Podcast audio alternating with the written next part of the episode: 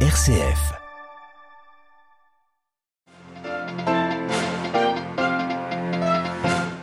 Publication du message du pape François pour euh, la journée mondiale des pauvres. Il revient notamment sur la pauvreté engendrée par la guerre en Ukraine. Nous y revenons en détail juste après les titres. Le réchauffement climatique, déjà une réalité en Europe, notamment en Espagne. Le pays est actuellement asphyxié par des températures extrêmes jusqu'à 45 degrés en Andalousie. Au moins 79 personnes tuées dans une nouvelle attaque au Burkina Faso, une des plus meurtrières depuis l'arrivée de la junte militaire au pouvoir. Trois jours de deuil national sont déclarés. Violence également dans le Darfour, au Soudan. Au moins 50 000 personnes ont été déplacées ces derniers jours. Reportage à suivre dans un hôpital auprès des rescapés. Radio Vatican, le journal, Marine Henriot. Bonjour, elle sera célébrée le 13 novembre prochain dans l'Église universelle, la sixième journée mondiale des pauvres.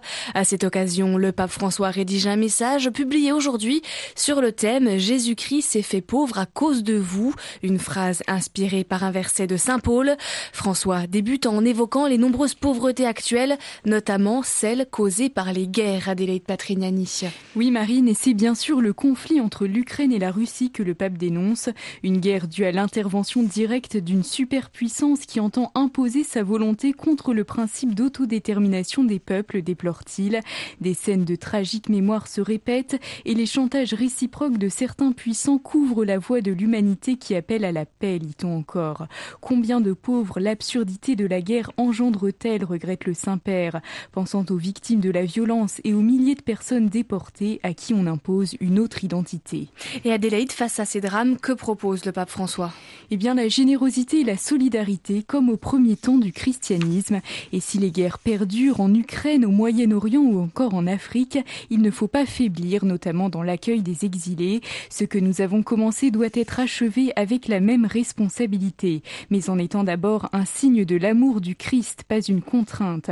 François met aussi en garde contre tout comportement d'assistance et contre l'argent vu comme une idole. Enfin, il distingue la pauvreté qui tue, comprenez la misère, l'indigence de celle qui libère, à savoir la pauvreté du Christ, le don de soi-même par amour, un chemin à suivre pour que les pauvres soient délivrés de la misère et les riches de la vanité.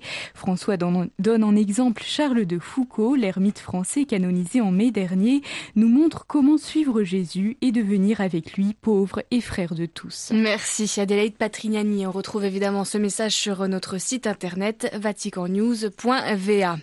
La guerre ne peut se réduire à une opposition entre les bons et les mauvais. C'est ce que rappelle le pape François dans un entretien accordé aujourd'hui à la Civiltà Cattolica, la revue jésuite. Le pape s'exprime sur le conflit opposant les Russes et les Ukrainiens. Il invite à ne pas oublier et même à réfléchir sur les drames humains liés à la guerre, car cela aiderait l'humanité et l'Église. Interrogé sur le renouveau et sur la vitalité de l'Église, François met en garde contre les tentations de restaurationnisme qui viennent bâillonner le Concile Vatican II. Autre sujet sensible abordé, le chemin synodal en Allemagne, jugé hérétique par certains. Des propos également à retrouver sur notre site internet. Sauf annulation de dernière minute, le gouvernement britannique se prépare à sa première expulsion de migrants clandestins vers le Rwanda. Un premier vol devrait partir ce soir avec au final sept personnes à bord. Des personnes de Syrie ou d'Irak ont vu leur expulsion annulée à la dernière minute après des recours judiciaires. La Grande-Bretagne qui entend ainsi extérioriser les procédures d'asile au Rwanda et décourager les arrivées illégales sur son territoire. Un projet immoral selon l'église anglicane. Une vague de chaleur très précoce s'abat sur l'Europe. Une nouvelle fois en Espagne, le thermomètre bat des records. Cette calicule, qui est l'une des, conséquences du réchauffement climatique, devrait durer encore plusieurs jours. Sur place, Louis Marsens. L'été n'a pas encore commencé, mais déjà l'Espagne fait face à une canicule aussi extrême qu'inédite jamais depuis 40 ans. Il n'avait fait une telle chaleur aussitôt dans la saison. Les températures se sont envolées sur les péninsules ibériques avec l'arrivée d'une masse d'air chaud en provenance du Maghreb. Dans le centre et le sud du pays. Il a fait hier 40 degrés à Séville ou Cordoue, il faisait 43 degrés des températures que l'on connaît en Andalousie, mais qui sont plus fréquentes en juillet ou en août. Cette vague de chaleur qui est due au réchauffement climatique a coûté la vie dimanche à un promeneur de 62 ans à Almeria, c'est en Andalousie. Sur les dix derniers mois, l'Espagne a traversé quatre épisodes de températures extrêmes. Cet air chaud arrivera ce mardi en France par le sud-ouest avant de se diffuser vers le nord mercredi. Conséquence logique de ces températures, le risque d'incendie est extrême sur la quasi-totalité du territoire espagnol. Barcelone, le Smart pour Radio Vatican. En Union européenne, la validité du certificat Covid numérique est prolongée d'un an jusqu'en juin 2023. De nombreux États européens ont cessé de le demander pour entrer sur le territoire, mais au cas où émerge un nouveau variant, le certificat sera donc encore valide, a annoncé le législateur. L'Union européenne qui regarde du côté d'Israël pour son approvisionnement en gaz, une réponse au chantage de Moscou, a dit ce matin la présidente de la Commission en visite dans l'État hébreu. L'État hébreu qui cherche à exporter une partie de ses vastes ressources gazières vers l'Europe. Mais pour l'instant, il n'existe pas de gazoduc entre l'Europe et Israël. Le Burkina Faso, endeuillé après l'attaque qui a fait au moins 79 morts dans le nord du pays ce week-end. Trois jours de deuil national ont été décrétés, et cela à partir d'aujourd'hui par le président de la transition, le lieutenant-colonel Damiba. Selon l'Union européenne, le bilan pourrait atteindre la centaine de morts, Delphine Oui, Marine, et c'est l'un des plus lourds bilans depuis la prise de pouvoir de la junte militaire il y a six mois.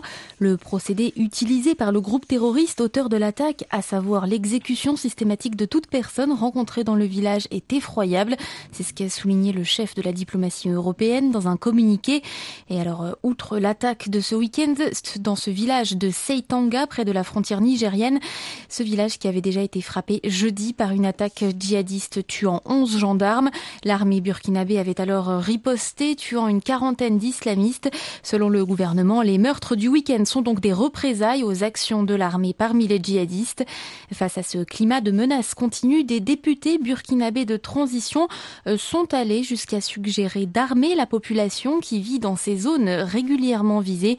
En attendant, Marine, le deuil est observé dans tout le territoire burkinabé. Les drapeaux sont en berne sur tous les édifices publics, tandis que les réjouissances populaires et les manifestations à caractère récréatif sont interdites jusqu'à vendredi. Merci Delphine Delphine Allaire. En RDC, le groupe militaire M23 s'est emparé hier de la ville de Bunaga dans l'est du pays, aux confins de l'Ouganda et du Rwanda. Selon Kinshasa, le groupe M23 est soutenu actuellement de nouveau par le Rwanda. L'armée congolaise accuse le Rwanda d'invasion. Le groupe M23, une rébellion à dominante Tutsi, avait été défait en RDC en 2013, mais a repris les armes à la fin de l'année dernière, devenant de plus en plus puissant. Au Soudan, l'ouest du Darfour est à nouveau le théâtre d'affrontements sanglants. En quelques jours, la semaine dernière, au moins 130 personnes ont été tuées dans la localité de Koulbous. Tout a commencé par une dispute autour d'une parcelle de terre. Le conflit a rapidement dégénéré et les habitants ont fait face aux assauts répétés de milices armées. Une vingtaine de villages a été brûlé. Elliot Brachet s'est rendu dans un hôpital de Djenena, la capitale du Darfour occidental. Altom Adam est allongé sur un lit d'hôpital, la jambe gauche enserrée dans une armature en métal. Il a reçu une balle dans le genou. Pendant l'attaque, j'étais à la mosquée. Ils m'ont tiré dessus à la Kalachnikov. Les miliciens étaient à moto, accompagnés de pick-up des forces de soutien rapide, armés de mitrailleuses.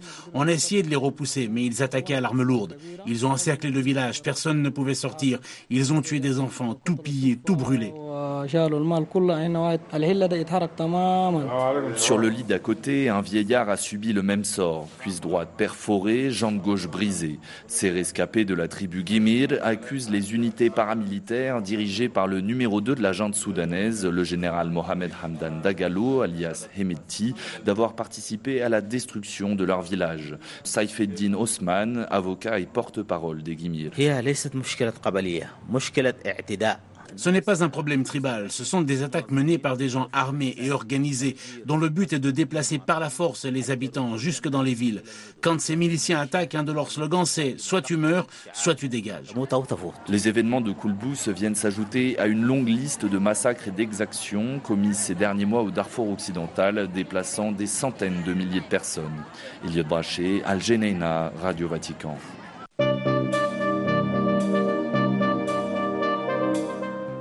Le prochain retour de l'information du Vatican, de l'Église et du monde, c'est tout à l'heure à 18h. Vous serez en compagnie de Delphine Allaire. En attendant, je vous souhaite à toutes et à tous une très bonne après-midi.